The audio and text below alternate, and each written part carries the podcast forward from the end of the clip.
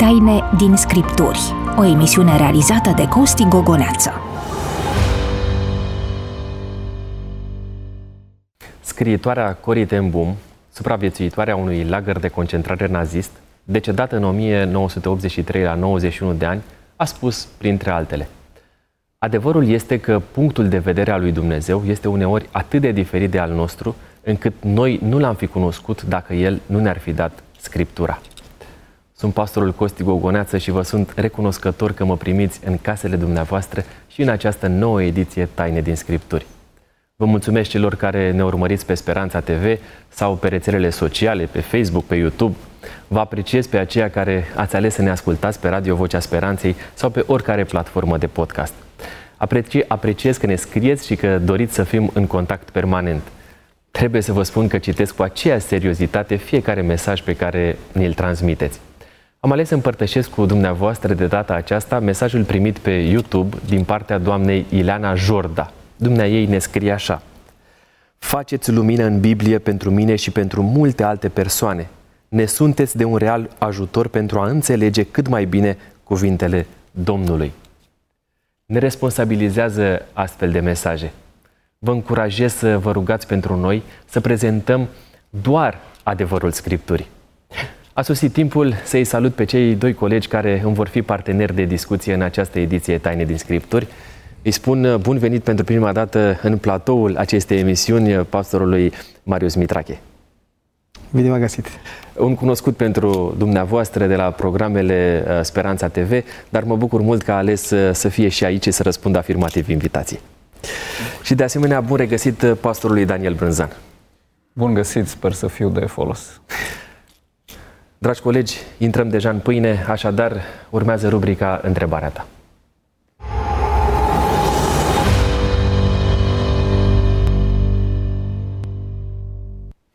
Lorin Bentea ne-a scris pe YouTube următoarea întrebare. De ce pe frunțile sfinților din Apocalipsa 14 este scris doar numele Tatălui și al Mielului, fără să se spună nimic despre Duhul Sfânt? Pentru este foarte simplu, deși pentru mulți acest pasaj din Apocalipsa ar fi o dovadă că Duhul Sfânt nu este o persoană și prin urmare nu putem vorbi despre Trinitate, Totuși, uh, nu asta este ideea pe care Ioan uh, o spune acolo, ci uh, aș merge pe altă idee. Deși pe frunte este scris numele Tatălui și al Fiului, cel care scrie acest nume este Duhul Sfânt. Și vreau să Avem argument biblic Da, bineînțeles. În epistolul Pavel către Efeseni, capitolul 4, găsim așa.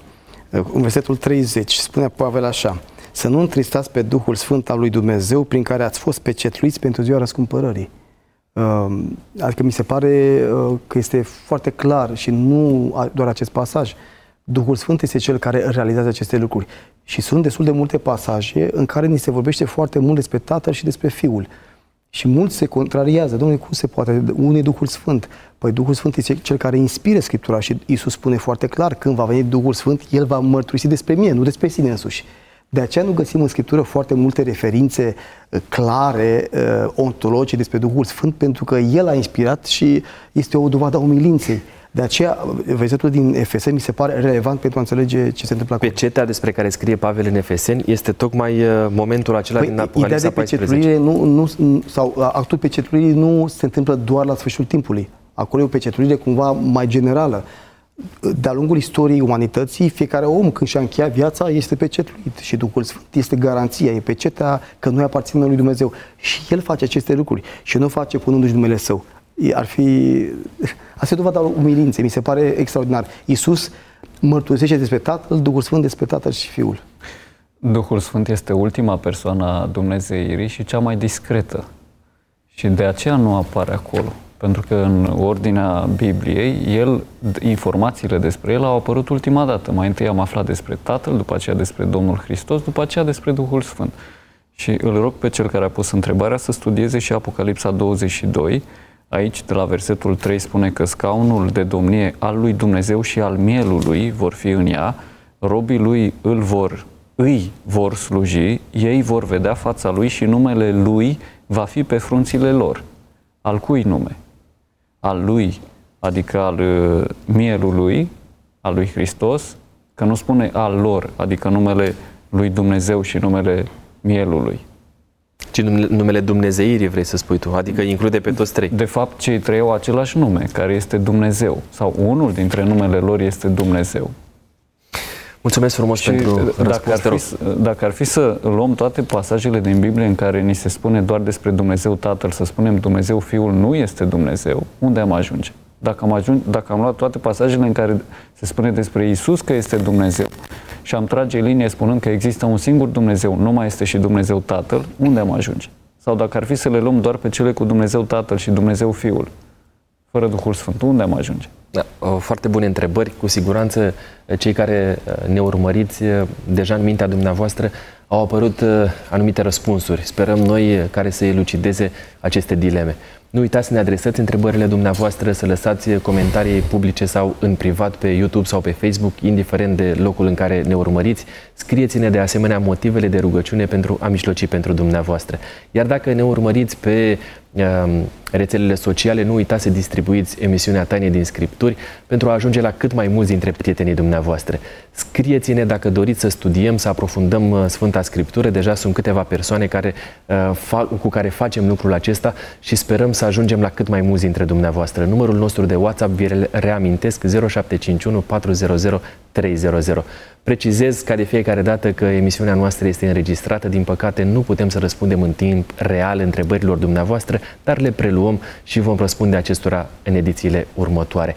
Subiectul pe care îl vom aborda în această ediție Taine din Scripturi, ca de fiecare dată, ne va fi introdus de colegul Răzvan Lup.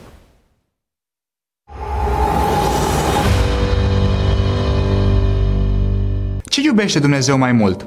Ființele create sau legile date?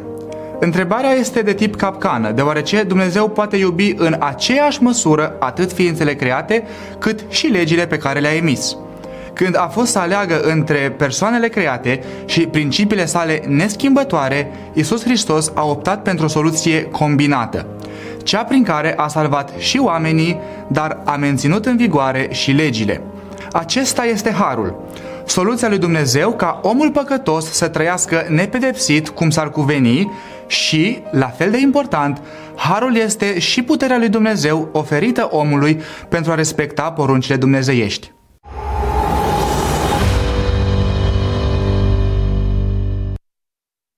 Redau pentru dumneavoastră ceea ce găsim scris în Ioan 1, 16 și 17. Și noi toți am primit din plinătatea Lui și har după har, căci legea a fost dată prin Moise, dar harul și adevărul au venit prin Isus Hristos. Citind aceste versete, inevitabil apar în mintea noastră cel puțin următoarele întrebări. Ce reprezintă oare conceptul de har? Cine sunt beneficiarii harului și ce eforturi trebuie să facă pentru a-l primi? Cel care respectă principiile decalogului nu poate fi beneficiarul harului lui Hristos? Sunt doar câteva dileme la care vom căuta răspunsuri în această ediție Taine din Scripturi, ce poartă titlul Harul între gratuitate și chilipir. Vă reamintesc, alături de mine sunt pastorii Marius Mintrache și Daniel Brânzan. Începem uh, discuția noastră având în minte versetul pe care l-am amintit mai devreme, dar am să citesc și ceea ce găsim scris în 2 Corinteni 9 cu 8. Și Dumnezeu poate să vă umple cu orice har pentru că având totdeauna în toate lucrurile din destul să prisoțiți în orice faptă bună, spune Apostolul Pavel. Ajutați-ne să înțelegem acest concept al harului. Care este definiția lui? Ar fi bine să înțelegem puțin uh, în acest verset despre ce este vorba. Nu cred că aici Apostolul Pavel vrea să evidențieze ideea de har generic, ci mai degrabă se referă la, la daruri spirituale, deși găsim în prima epistola lui Pavel către Corinteni alt termen harisma, nu este haris, însă când spune orice fel de har, harul este unul singur, nu găsim mai multe feluri de har. E clar că aici se referă în context la daruri spirituale pentru că și explică având toat, întotdeauna toate lucrurile din destul. Uh, pentru că el, el chiar spune în prima epistolă, nu duceți lipsă de niciun fel de dar în așteptarea arătării lui Hristos.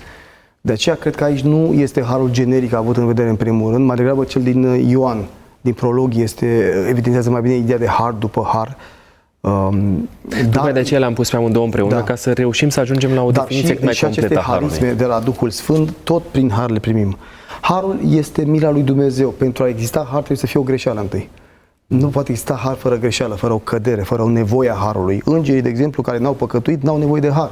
Pentru că nu au păcătuit.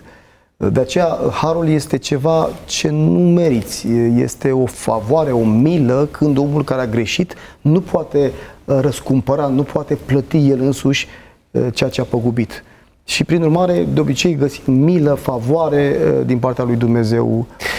Um, spunea Marius despre îndeplinirea unei condiții esențiale și anume uh, să fii greșit, să fii păcătuit.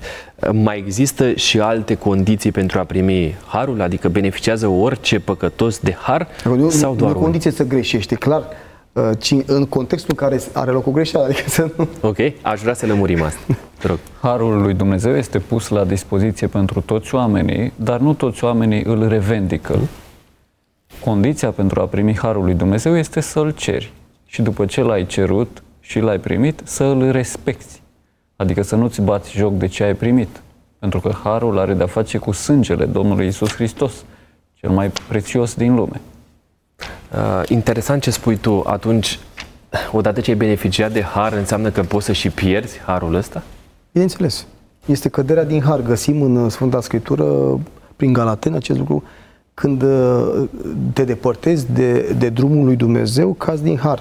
Uh, în legătură cu ideea lui Daniel, vreau să citesc un pasaj din Roman 5, unde Pavel spune la un moment dat, astfel în versetul 18, astfel dar, după cum printr-o singură greșeală a venit o sândă care a lovit pe toți oamenii, tot așa, printr-o singură hotărâre de iertare, a venit pentru toți oamenii o hotărâre de neprihănire care dă viață. Este un fel de amnistie pe care Dumnezeu a dat-o pentru toți. Fie că îi cred, fie că nu cred. Absolut toți sunt, uh, sunt uh, pe lista amnistiei. Numai că unii primesc acest lucru, alții nu primesc acest lucru și dacă nu primești amnistia, ea nu poate opera în dreptul tău. Asta e foarte important să înțelegem. Harul are de-a face cu persoana Domnului Hristos. Și aici vorbim despre o prietenie la distanță, despre o comunicare cu o persoană care nu este printre noi, care poate trimite mijlocitori sau intermediari, dar nu este printre noi. Și dacă am primit harul, adică dacă am fost iertat, trebuie să continui să dezvolt această relație cu cel care mi-a dat acest cadou. De unde aș putea să știu că am primit harul, că am primit iertare?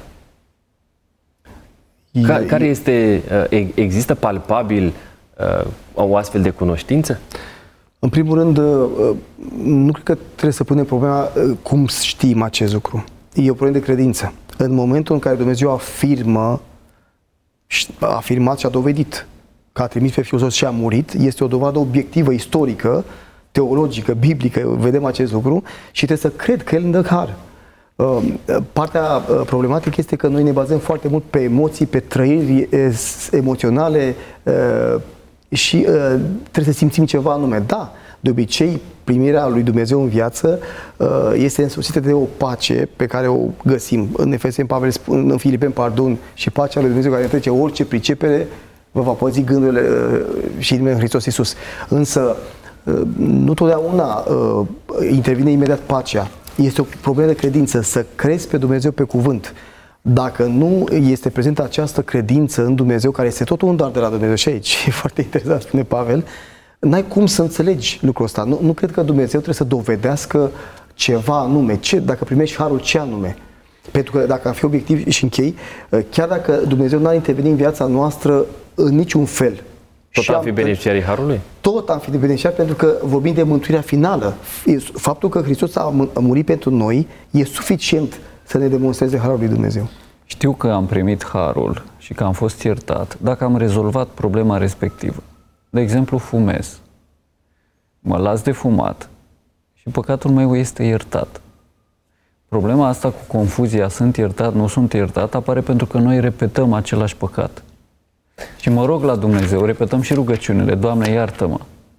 Și nu știu, m-a iertat sau nu m-a iertat, pentru că eu mereu fac păcatul respectiv. Dacă înlătur păcatul respectiv din viața mea, atunci e rezolvat. Înseamnă că harul vine și cu ceva responsabilități, dar la întrebarea asta am să vă rog să îmi răspundeți după ce o să urmărim uh, rubrica Vox, Vocea Străzii, acolo unde uh, colegii mei au mers pe stradă și am, am fost curios să aflăm Ce răspund concetățenii noștri la următoarea întrebare? După ce ați greșit față de Dumnezeu și vă recunoașteți vina, de unde știți că ați primit iertare? Vă invit să urmărim materialul.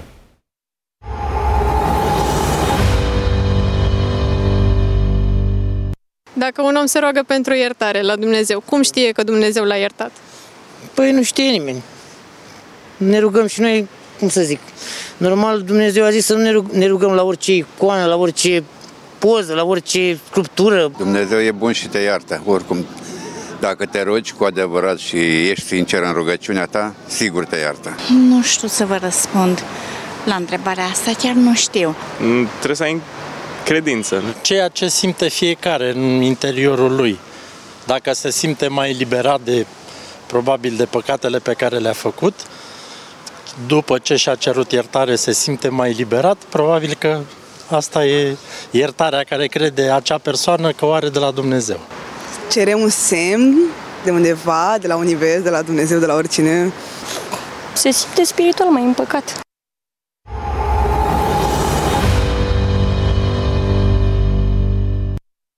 Am revenit în platoul Taine din Scripturi. Vă reamintesc alături de mine pastorii Marius Mitrache și Daniel Brânzan. Ați ascultat răspunsurile celor care au avut amabilitatea să ni le ofere. Cum comentați uh, aceste uh, luări de poziție? Unii dintre ei spuneau că pentru a simți iertarea trebuie, se simte liberați de păcatul respectiv sau alții spuneau că ar trebui să primească un semn. Altcineva destul de sincer zicea nu știu. Mie îmi plac foarte mult toate răspunsurile pentru că știu că este foarte greu să, ca oamenii să vorbească despre Dumnezeu pe stradă și în afară de ce am văzut noi au fost zeci de persoane care au refuzat această întrebare, așa că toate răspunsurile îmi plac. Aș avea două pasaje din Biblie. Primul este din, tot din Roman 5, este un capitol destul de important pe subiectul acesta. Spune așa Apostol Pavel chiar la versetul 1. Deci, E o concluzie a ceea ce a spus până atunci, fiindcă suntem socotiți, neprihăniți prin credință, avem pace cu Dumnezeu prin Domnul nostru Iisus Hristos. Sunt două variante textuale în textul grecesc aici. Varianta pe care o avem noi, avem pace cu Dumnezeu, este o afirmație. În alte variante textuale este să avem pace cu Dumnezeu. Este un conjunctiv, un îndemn. Apoi se pune întrebarea care manuscris sau care variantă este, este cea mai potrivită. Cele mai vechi manuscrise merg pe ideea că avem pace cu Dumnezeu, ceea ce înseamnă că pacea lui cu Dumnezeu este mai mult, o, sau în primul rând, o problemă juridică. Păcatul a creat o, o despărțire între Dumnezeu și umanitate. Și nu doar una relațională, chiar la nivel juridic, noi eram condamnați la moarte. Când vorbești de condamnare și de dreptatea lui Dumnezeu, vorbești de instanță. Dar prin jertfa lui Hristos a avut loc împăcarea, pentru că Hristos a fost și om. Și când spune Pavel că prin credința în Hristos noi suntem socotiți, neprihăniți, atunci avem pace cu Dumnezeu, adică s-a rezolvat problema juridică. Când adevăr și varianta a doua funcționează la nivelul relațional, are loc o relegare a relației și are loc și o problemă sau eu, un efect psihologic. Aici, cumva, vin la ce spunea Daniel mai devreme și un pasaj foarte frumos în Efeseni, um, unde spune Pavel foarte interesant în capitolul 2, că și prin har ați fost mântuiți prin credință. Și aici nu sunt două, două variante, adică prin har, prin credință. Sau nu. prin credință. E, Pavel de multe ori spune, domnule, suntem mântuiți prin credință, nu prin fapte. Dar, spune Pavel, totuși, chiar și așa, prin har suntem prin credință. Credința în sine nu este un merit. Latinii aveau uh, două variante, per fidem și propter fidem, pentru credință sau prin credință. Noi nu suntem mântuiți pentru credință, ci prin credință, dar tot prin har. Și Pavel spune că aceasta nu vine de la voi, ci este darul lui Dumnezeu. Harul, credința, tot de la Dumnezeu. Și apoi spune că noi suntem lucrarea Lui și am fost zidiți în Hristos pentru faptele bune pe care le-a pregătit mai înainte să umblăm în ele. Dacă nu merg pe drumul lui Dumnezeu, pe faptele bune pregătite mai dinainte și nu vorbim despre păcatele accidentale, atunci înseamnă că nu ne-am intrat în harul său. Ok. Uh, tot harul și credința vin de la Dumnezeu. Care sunt responsabilitățile noastre? Sau avem vreo responsabilitate? Copilașilor, spune 1 Ioan 3 cu 18, să nu iubim cu vorba, nici cu limba, ci cu fapta și cu adevărul. Prin aceasta vom cunoaște că suntem din adevăr și ne vom liniști inimile înaintea Lui. În orice ne osândește inima noastră, căci Dumnezeu este mai mare decât inima noastră și cunoaște toate lucrurile. ca atare avem responsabilități uh, și noi în parteneriatul acesta pe care îl avem cu, cu Hristos prin har. Da, asta e foarte important credință. și aici Pavel a avut de luptat cu, cu iudeii și cu iudaizanții din biserică. Să se înțeleagă faptul că Dumnezeu a, a căutat pe om, l-a căutat, uh, nu omul pe Dumnezeu, în alte religii îl caută omul pe Dumnezeu. Dumnezeu a luat inițiativa, Hristos a murit pentru noi, cum spune mă întorc la Roman 5, ca să înțelegem uh, totuși că sunt niște lucruri foarte, foarte importante aici. În Roman 5 spune Pavel, uh, foarte interesant, um, își arată dragostea pe când, pe, prin faptul că pe când eram noi păcătoși, Hristos a murit pentru noi. Pe când eram vrăjmași, spune mai departe, nici măcar nu, nu ne gândeam la Dumnezeu, uh, cum spune Pavel uh, în Roman, nu este nimic care să-L caute cu tot dinamismul pe Dumnezeu. În aceste condiții Dumnezeu a luat inițiativa să trimite pe Fiul Său ca om să trăiască ca om, să moară ca om, astfel încât noi să fim reprezentați de El, omul perfect care a trăit desăvârșit și prin el să fim mântuiți. Pentru că dacă nu era Hristos, noi nu, nu, nu avem nicio căutare pe Dumnezeu. Nu vă doream acest lucru. Și totul este un dar de la Dumnezeu. Chiar și îmi place cum spune Pavel, Dumnezeu uh, uh, lucrează voința și înfăptuirea. O lucrează. Noi nici măcar nu voim, dar o lucrează noi.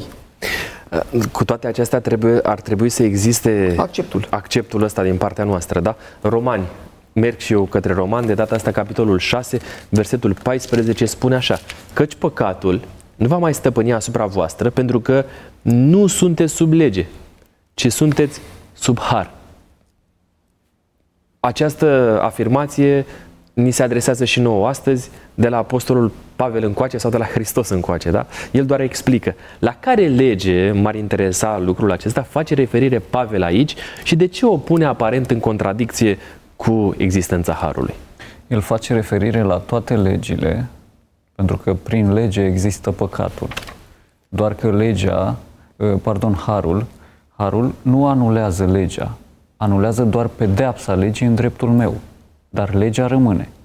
Și următorul verset, după cel citat de tine, este ce urmează de aici să păcătuim, pentru că nu mai suntem sub lege și sub har, nici de cum. Adică nu este contradicție. Harul vine ca să-mi ierte păcatele din trecut și să mă ajute să nu mai păcătuiesc. Eu nu o să pot să nu mai păcătuiesc. Și din nou Harul mă va ajuta. Tot ca să respect legea. Um, tu ai zis de faptul că face referire la uh, Pavel aici la toate, la toată legea lui Dumnezeu. La de cerințele ar, lui Dumnezeu. De ce ar mai fi făcut uh, Dumnezeu, refer, uh, Pavel, referire la această lege, dacă ea oricum fusese pecetluită la cruce de Hristos? Ar trebui să ne gândim că biserica din Roma, care, care se adresează Pavel, era formată din iudei și creștini. Noi știm că a fost o problemă când au fost uh, alungați de Claudiu, în, mă rog, și s-au, da, s-au întors uh, și a fost un conflict între, între creștinii iudei și creștinii de neamuri. Și Pavel, prin epistolă, încearcă să rezolve această problemă, demonstrând, uh, da, încă de la început că atât iudei cât și neamurile sunt sub păcat. Asta este. E, și spune Pavel uh, foarte, aici, uh, când vorbim despre lege Tora în general, uh, găsim și în Evanghelie acest lucru. Însă Pavel cred că se, se, se concentrează mai mult pe partea asta legii morale. De ce? Pentru că Hristos deja venise. Uh-huh. Pavel însuși spune de, în câteva ocazii și în, Colos, în Coloseni spune că uh, legea morală, ceremonială a fost o umbră a celor viitoare. Nu spun că el nu are în vedere și alte lucruri, pentru că găsim iudaizanți care încercau încă cu circumcizia, cu foarte multe uh, sărbători uh, ceremoniale, Uh, și Pavel uh, intră în conflict cu ei, nu se poate. Dacă, ave, dacă voi împliniți iar aceste lucruri, degeaba a venit Hristos. Aici, dacă vorbim de legea morală și o insist pe legea morală, este pentru că în capitolul 7 avem deja indiciu. N-aș fi cunoscut pofta dacă legea nu mi-ar fi să poftești. În 3 cu 31 a citat, uh, e un, e un pasaj unde spune, deci prin credință desfințăm noi legea, nici de cum. Pavel spune că prin lege vine cunoștința păcatului. Nu vedea prin, prin uh, bine, și pe la, de la ce ceremonială, dacă aduceai o jertfă, te gândeai cumva, dar legea în sine și în șapte, el spune foarte clar, că legea morală îmi depistează păcatul. În acest context, ce înseamnă legea morală, hai să explicăm puțin. A, a, a, a stăpâni asupra noastră, păcatul, ce înseamnă? A stăpâni. Însă sunt două uh, elemente. A stăpâni la nivelul praxisului, adică la nivelul viețuirii concrete, și a stăpâni la nivelul juridic. Condamnați. Noi suntem condamnați la moarte din naștere. Ce înseamnă lege morală? Lege morală înseamnă să iubești. Și pe Dumnezeu, să-L iubești și pe om. Da, aici, aici, Daniel, uh, scuze că intervin. Uh, Iubirea este un lucru foarte nedefinit dacă, sau foarte ambigu. Fiecare om ar putea spune, uh, ar defini în termenii proprii. Uite, pot să citesc. 1 Ioan 3, același da. capitol. Orice vom cere, vom căpăta de la El, fiindcă păzim poruncile Lui și facem ce este plăcut înaintea Lui. Și porunca Lui este să credem în numele Fiului Său, Iisus Hristos, dar să nu ne oprim aici, pentru că dacă doar spunem Hristos, Hristos, ajungem ca cei care au spus Doamne, Doamne, n-am făcut mm-hmm. noi și să ne iubim unii pe alții. Asta este cea mai grea lege. Nu, și să, tot, tot, să Ioan, unul cu altul. tot Ioan spune, uh, după ce spune să ne iubim pe alții în a doua epistolă, și dragostea să înviețuie după poruncile lui. Da. Uh, uh, când auzi poruncile lui Dumnezeu, totdeauna te gândești la decalog. Adică evreii aveau foarte clar distinția, o făceau între decalog, pentru că aveau cele două table în chivot, atunci nu mai era în timpul lui Pavel, și celelalte legi. Adică nici, nu este doar o uh, dorința noastră uh, neoprotestată sau adventistă de a face distinție. Nu. Ei știau foarte clar. Deși Tora era mare, dar când vorbeau despre legea lui Dumnezeu, ei se gândeau foarte clar decalog. Ori aici Pavel spune foarte clar. Ori a fi sub stăpânirea legii înseamnă să fii sub condamnare. Tu ai spus, Daniel, pentru că dacă păcatul este, este până asupra ta, ești condamnat, legea te condamnă. Asta e foarte important. Și a, a fi, a nu a fi sub lege înseamnă să scapi de condamnare. Condamnare asumată de Hristos. Asta e foarte Prin important. Har. Hai să fim practici, că nu este vorba aici de doctrine sau de învățări. E vorba de chestiuni foarte simple. Cum ar fi să nu furi, să nu minți, să nu înșeli, să nu fii moral în ce privește relațiile intime, să cinstești părinții, să respecti ziua de odihnă 24 de ore, să uh, respecti numele lui Dumnezeu, să-L pui pe Dumnezeu pe primul loc, El să fie prioritate zero. Asta este. Toate legea. aceste uh, elemente pe care le-ai amintit, păi unde le găsim noi scrise? Și evreile făceau Cine ar putea lucruri? să le... Poate vrea cineva să le găsească scrise în Scriptură. Le-ai spus din mintea ta? Din, uh... Am spus 80% dintre ele le găsiți în Exodul 10, în Deuteronomul 5. Exodul sunt, 20. Da, Exodul 20, da, mulțumesc, și sunt decalogul, adică esența legii, acea lege care este universală, asta e pentru toți oamenii. Toți oamenii da. nu trebuie să mintă, să fure, să poftească, să... Asta e partea secundară, partea secundară, dar dacă un om ar păzi legea uh, teoretic, așa, chiar și în spiritul ei, așa cum trebuie, Dumnezeu n-ar fi obligat să-l mântuiască. Uh-huh. Mântuie harul lui Dumnezeu. Pavel de asta insistă. Și a, a, a, a fi sub har înseamnă să nu mai fi condamnat. Omul când se naște, el se naște condamnat. Chiar dacă un copil moare uh, la câteva luni și n-a apucat să comită o, o faptă greșită, că n-a apucat, nu este responsabil uh, la nivel moral, el totuși va fi mântuit tot prin Hristos. Asta e foarte important să înțelegem. Prin Harul lui Hristos, categoric. Dar exact. vorbeam despre responsabilitățile pe care și noi le avem în raport cu, cu Dumnezeu, nu-i așa? Am început acest verset, a, a, a fi sub, sub lege sau sub har, ce înseamnă aceste uh-huh. lucruri. Și am zis că prima etapă e partea juridică și apoi și partea practică despre care vorbea, vorbea Daniel. Ioan 1 cu 16 și 17 și noi toți am primit din plinătatea lui și har după har, căci legea a fost dată prin Moise, dar harul și adevărul au venit prin Isus Hristos. Uh, am vorbit puțin despre chestiunea aceasta a uh, legii morale și întrebarea mea e așa. Dacă păzești legea celor 10 porunci date de Dumnezeu lui Moise, înseamnă că tu respingi harul lui Dumnezeu? Ai, ai, uh, ai deschis puțin subiectul acesta. Fiți puțin mai concreți la capitolul pe care l-am Sunt două, două episoade, două puncte foarte mari. Primul este când vreau să fiu iertat față de ce am făcut în trecut. Și mă duc la Dumnezeu și Dumnezeu zice, gata, ești imaculat. Și am plecat de la Dumnezeu și am făcut primul pas și m-am murdărit. Cei mai mulți se gândesc că Harul lui Dumnezeu înseamnă că Dumnezeu mi-a șters cu buretele trecutul. Și nu se mai gândesc la viitor. Pentru că atunci când a făcut primul pas, Dumnezeu zice, pleacă de la mine, du-te, te-am iertat, dar să nu mai păcătuiești. Adică mă trimite înapoi unde? Tot la lege, pentru că legea vine tot de la el. Și atunci când Care zic... mă ajută să văd dacă păcătuie sau nu. Da. Ok.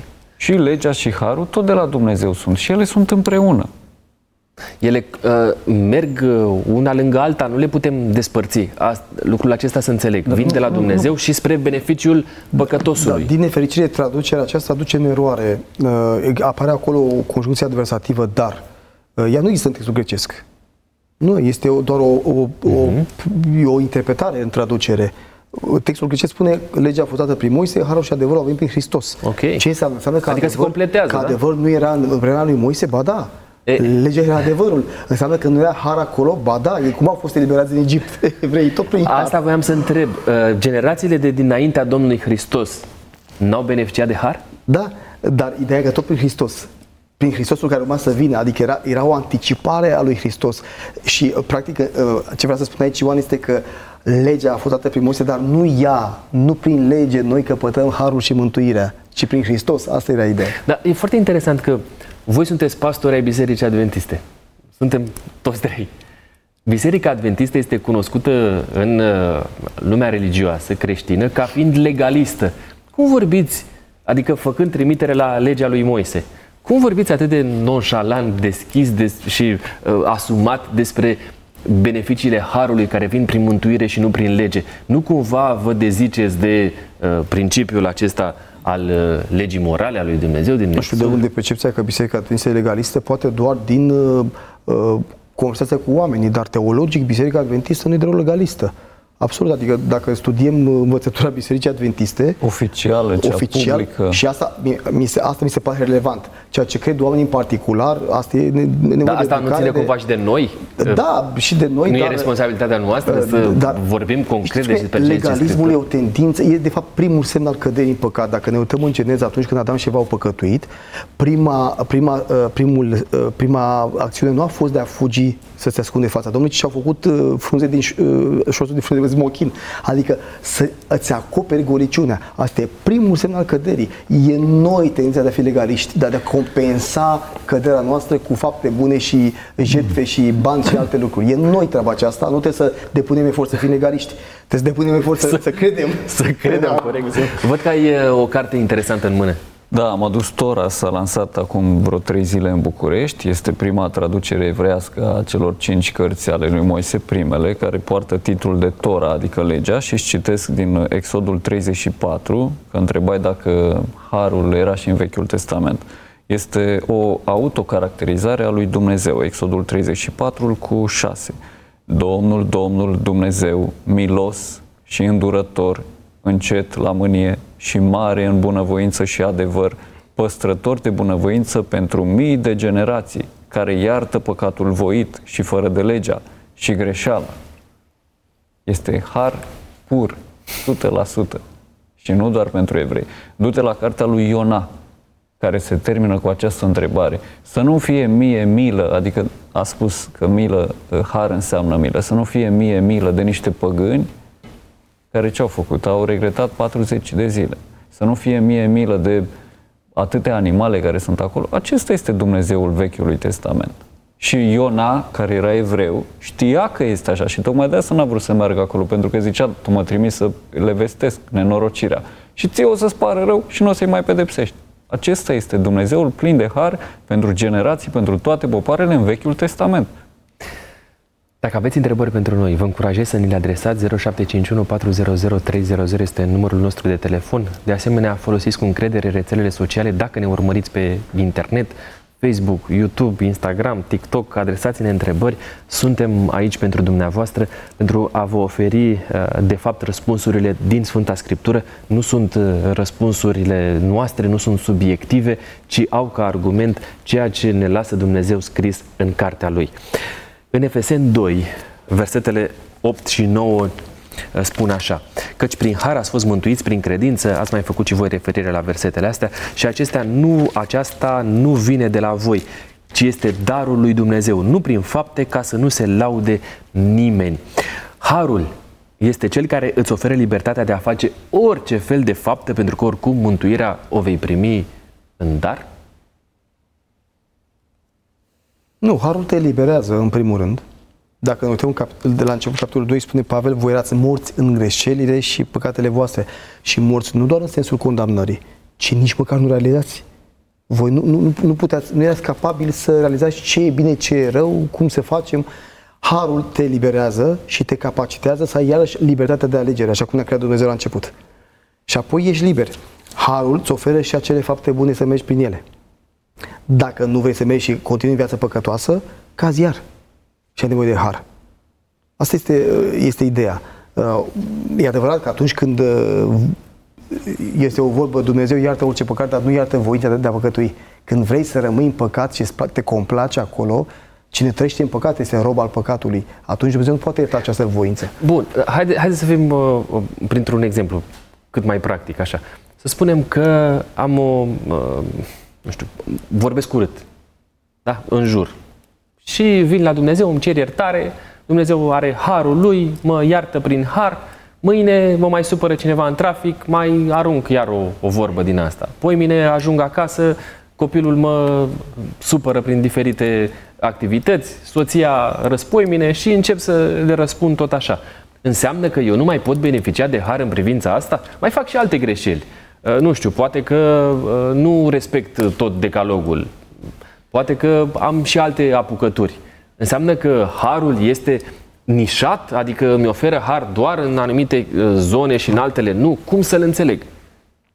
Dacă este doar în jurătură pe zi, așa cum ai povestit tu, înseamnă că omul acela chiar face un efort. Oamenii care înjură de obicei înjură de mai multe ori pe zi. Și cu cât va fa- Dar știi cum e, cu cât puțin... greșești mai mult, cu atât ți se iartă mai mult, așa zice Scriptura, nu? Așa zice Mântuitor. Eu cred că aici e o situație mai delicată. Noi oricum avem nevoie, un proces, procesul sfințirii din viața noastră, al transformării, un proces care ține o viață întreagă. Și uh, pe măsură ce ne apropiem de Hristos, de Dumnezeu, noi descoperim, profunzim din ce în ce mai mare ale păcatului. Adică dacă la un moment dat uh, oamenii uh, percep păcatul dar prin prisma faptelor și a unor chestiuni concrete, începem să vedem când ne apropiem de Dumnezeu că păcatul înseamnă și nuanțe care țin de motivații, țin de gânduri, de niște înclinații. Stai. Îmi place mult ce spune Ioan. Dacă ne mărturisim păcatele, El este credincios și drept sunt două elemente, să ne ierte și să ne curățească. Foarte mulți oameni se opresc la prima parte. Iertarea lui Dumnezeu este nu doar procesul uh, exonerării de, de responsabilitate, ci și procesul transformării. Asta e foarte important. Asta e foarte important, pentru că cei mai mulți se opresc aici. Harul, crucea, am mai iertat și gata. Dar mai departe ce faci? Că ajungi în același punct. Tot ai nevoie de har. Nu e bine să fim lăudăroși, să spunem, Doamne, am făcut asta și asta. Nu. Dar e bine să facem fapte bune. Uite, am, tu o să mă oprești când crezi că este necesar. Citezi în faptele 26, am propovăduit în toată Iudea și la neamuri să se pocăiască și să se întoarcă la Dumnezeu și să facă fapte vrednice de pocăința lor. Ioan Botezătorul, Luca 3. Faceți roade vrednice de pocăința voastră. Tit 2 cu 14. El s-a dat pe sine însuși pentru noi ca să ne răscumpere din orice fără de lege și din uh, adicția de vorbe urâte și din beție și din altele și să-și curețe un norod care să fie al lui plin de râvnă pentru fapte bune. Evrei 10. Să veghem unii asupra altora ca să ne îndemnăm la dragoste și la fapte bune. Coloseni, mai citesc? Te rog. Iacov, Col- toată epistola. Iacov, Iacov toată epistola. Toată epistola vorbește. Arată-mi credința din faptele tale. Toată lumea, toți creștinii și cei protestanți sunt de acord cu legea. Ei au o singură problemă, cu o singură poruncă. Da. Și din cauza asta au permis ca să, să fie promovate foarte mult aceste uh, versete, că acum nu mai suntem sub lege, lege ci sub har, într-un mod incorrect și abuziv față de tot textul Bibliei. Și acum nu, e, au ajuns în situația asta, ca oamenii cei mai de rând să creadă, da, păi legea nu contează. Lor le pare rău pentru asta că s-a ajuns în acest punct. Dar ce seamănă omul, aceea va se cera. Coloseni 1 cu 9. Nu încetăm să ne rugăm pentru voi și să cerem să vă umpleți de cunoștința voii Lui în orice fel de înțelepciune, pentru ca să vă purtați într-un chip vrednic de Domnul, să-i fiți plăcuți în orice lucru, aducând roade în tot felul de fapte bune și crescând în cunoștința lui Dumnezeu. Ce rost are să mă căsătoresc dacă a doua zi uh, nu-i sunt loial partenerului meu? Da, sunt uh, niște, uh, niște argumente și, în definitiv, întrebarea de la final, uh, toate acestea puse cap la cap nu fac altceva decât să ne ajute să înțelegem ce vrea Dumnezeu să transmită în întreaga Scriptură. E ușor să scoatem din context anumite afirmații și să fie cumva în avantajul nostru, dar pe termen lung vor fi consecințele pe care le-ai amintit tu uh, mai devreme. În Exodul 33 cu 19, ultima parte scrie așa. Eu mă îndur de cine vreau să mă îndur și am milă de cine vreau să am milă. Uh, sunt cuvintele lui Dumnezeu. Acum, întrebarea mea este așa. Uh, divinitatea este arbitrară în oferirea harului? Nu. Nu e absolut deloc. Aici, în contextul din, uh, din Exod, este uh, rugămintea lui Moise de a vedea slava lui Dumnezeu, arată slava ta.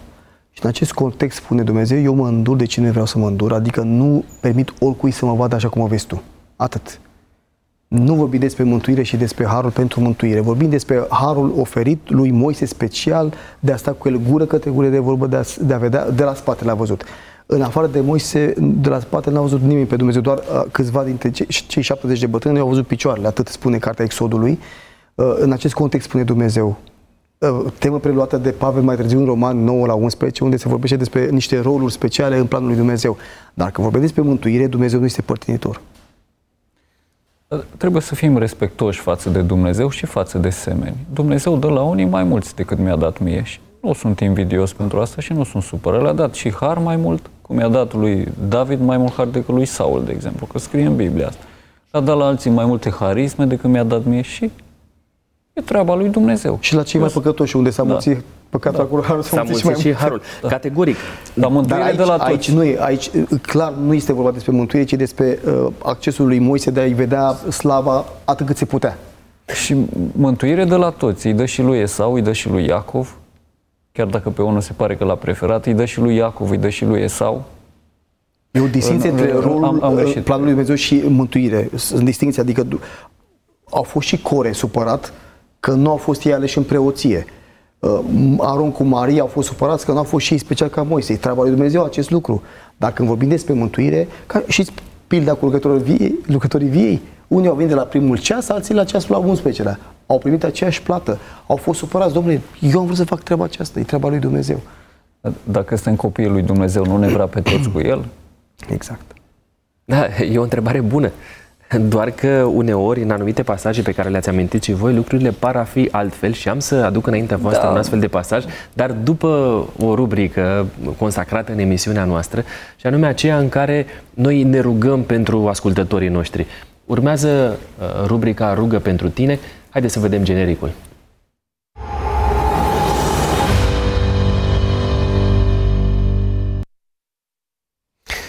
Am primit pe WhatsApp de la Teodor următoarea rugăminte.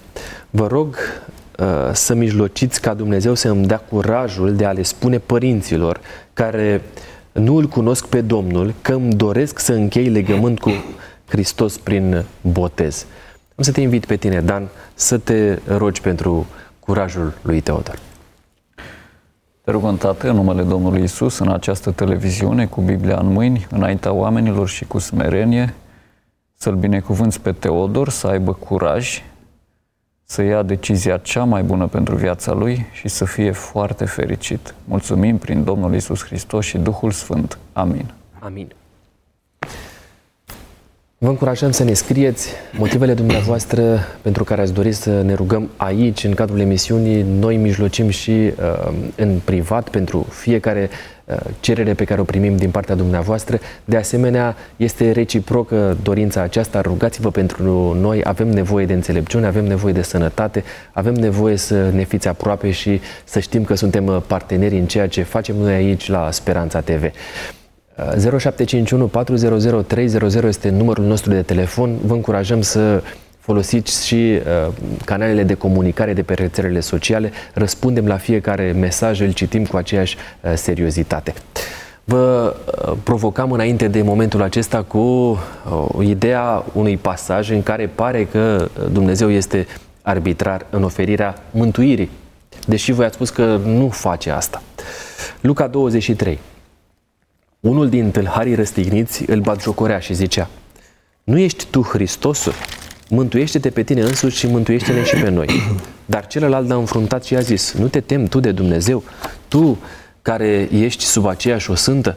Pentru noi este drept căci primim răsplata cuvenită pentru fără de legile noastre, dar omul acesta n-a făcut niciun rău. Și a zis lui Isus, Doamne, adu-ți aminte de mine când vei veni în împărăția ta. Și Isus a răspuns, adevărat îți spun că astăzi vei fi cu mine în rai. Așadar, vedem o viață a unui om destrăbălată, ajuns să fie condamnat. Doar pentru o vorbă sau o frază ajunge să primească promisiunea din partea lui Dumnezeu că va fi mântuit. Pe de cealaltă parte, vedem uh, vieți întregi a unor oameni consacrați care greșesc o singură dată și primesc o pedeapsă. Uitați-vă la uh, Moise, de exemplu, da? lovește de mai multe ori stânca și nu vede Canaanul pentru care s-a luptat. Deși la final mântuirea i-a fost oferită, dar are o pedeapsă destul de puternică pe care a trebuit să o sufere. Este sau nu este Dumnezeu arbitrar? Cred că aici trebuie să departajăm câteva lucruri. În primul rând vorbim despre uh, rolul și cunoștința persoanelor aflate în discuție. Tâlharul era totuși un iudeu, dar a avut un rol um, nesemnificativ în planul lui Dumnezeu, în sensul de responsabilitate, pe când Moise era un om destul de... El, el a stat cu Dumnezeu gură către gură, avea alt tip de revelație și alt tip de cunoștință. Pe de o parte. Pe de altă parte, la Tâlhar vorbim despre mântuire, la Moise vorbim doar despre o chestiune pământească. El a fost înviat după scurt timp și a fost într la ceruri. A coborât pe muntele schimbării la față, în Evanghelie citim. Uh, deci vorbim despre mântuire. Uh, iar când vorbim despre tâlhar, ar trebui să ne întrebăm ce ar fi făcut tâlharul dacă nu ar fi murit. Pentru că ni se pare foarte simplist. Domnule, o vorbă foarte și gata, profund. mântuit. Dar dacă el n-ar fi murit, nu cumva el rămânea un convertit cel numai pe Hristos? E, asta sau... e, e foarte... Dacă nu urma, asta e altă problemă. Dar Asta e o dovadă că Hristos uh, mântuiește pe baza credinței și mărturisirea lui Hristos, tâlharul n-a mai apucat să trăiască sfințirea. Asta e cu totul altceva. Și atunci, uite, întreb, pe patul de moarte, dacă ai posibilitatea să spui, Doamne, te rog să mă ierți, n-ar fi rezolvată problema asta? De ce ar trebui să mă mai lupt o viață întreagă cu neajunsurile uh, da, din lumea asta, să mă chinui cumva? Mai bine îmi trăiesc viața, iar la final, pentru 5 minute, să declar... Lasă-mă să spun două, două idei. Doamne, iartă scuze. În primul rând, um, ai garanția că vei, vei putea pe patul de moarte să fii conștient?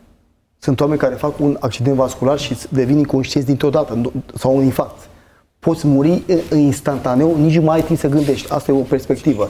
Și a doua, tu ai garanția că după zeci de ani petrecuți departe de Dumnezeu sau un refuz, nu vei deveni împietrit și mai, uh, vei mai avea dorința să te întorci la Dumnezeu. Sunt două, doar două elemente pe care trebuie să le luăm în calcul.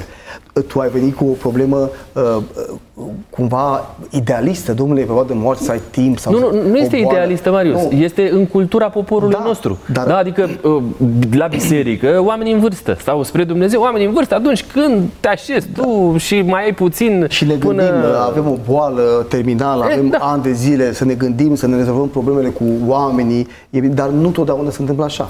Pentru că nu e sigur că acum să îmbătrânești.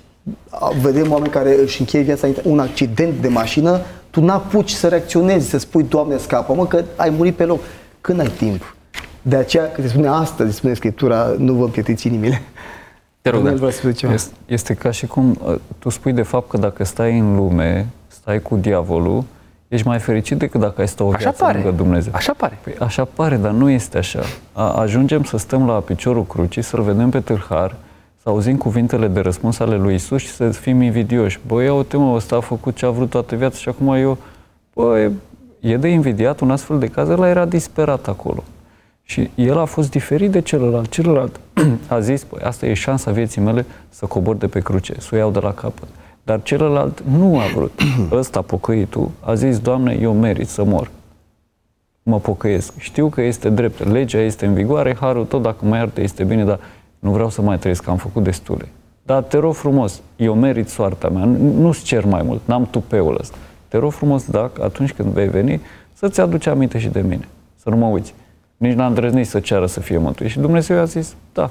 Eu am, am trăit foarte mulți oameni care uh, s-au convertit la, la o vârstă înaintată și au spus, dacă aș fi cunoscut de tânăr, să nu mai trec atâtea lucruri, uh, stil de viață haotic, uh, era extraordinar nici unul n-a, n-a spus, domnule, îmi place că am trăit viața, mi-a plăcut. Toți. Și acum, Dumnezeu, niciunul n-a Tocmai spus de asta Tâlharul a zis să-mi accept soarta asta, merit să mor. Nici măcar nu-i cer lui Iisus să-mi facă bine, să-mi ia durerile. Să... Așteptăm comentariile și întrebările dumneavoastră. 0751 400 300 este numărul nostru de WhatsApp. Folosiți cu încredere și rețelele uh, sociale. De asemenea, dacă doriți să studiem Sfânta Scriptură împreună, uh, spuneți-ne lucrul acesta prin mesajele pe care ni le transmiteți. Urmează uh, rubrica Răspunsuri Fulger.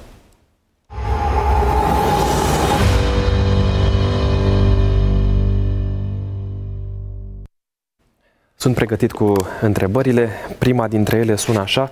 Credincioșii care aparțin Bisericii Adventiste de ziua șaptea vor fi mântuiți prin har sau datorită păzirii sabatului? Doar prin har credincioșii care aparțin Bisericii Adventiste de ziua șaptea nu reușesc să păstreze sabatul la standardul pe care îl are Dumnezeu în Biblie. Prin urmare, vor fi mântuiți prin har sau datorită păzirii Mântuiți prin har, judecați pe fapte. Sunt faptele bune o dovadă palpabilă a prezenței Harului în viața unui credincios? Da.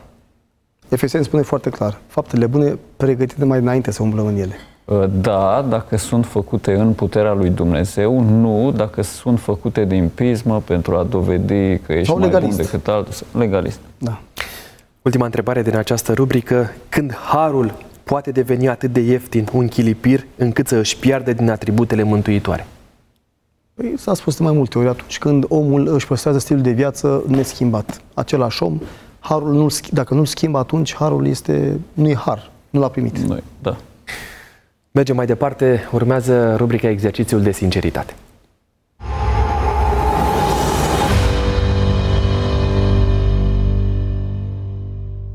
Marius, ești pentru prima dată în platoul nostru, așa că deschid rubrica aceasta împreună cu tine. Te rog să alegi unul dintre cele trei cufere.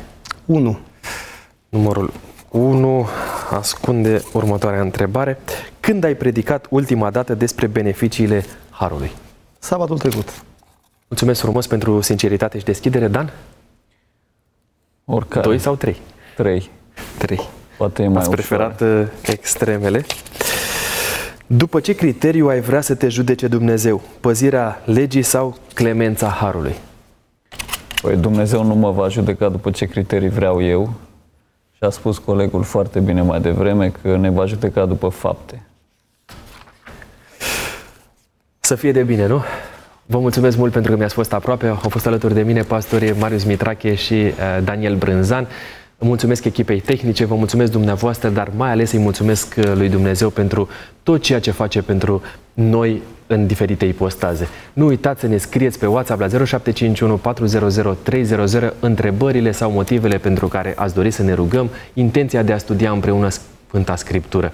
Am să rezum ediția de față care a purtat titlul Harul între gratuitate și chilipir prin a cita Tit 2 de la 11 la 13 căci Harul lui Dumnezeu, care aduce mântuire pentru toți oamenii, a fost arătat și ne învață să o rupem cu păgânătatea și cu poftele lumești și să trăim în veacul de acum cu cumpătare, dreptate și evlavie, așteptând fericita noastră speranță și arătarea slavei Marelui nostru Dumnezeu și Mântuitor Isus Hristos. Sunt pastorul Costi Gogoneață și până la o nouă ediție Taine din Scripturi, vă reamintesc că bătălia pentru Biblie a început în studioul nostru, dar ea continuă cu precădere în casele dumneavoastră. Harul Domnului nostru Isus Hristos să se reverse asupra fiecăruia dintre noi.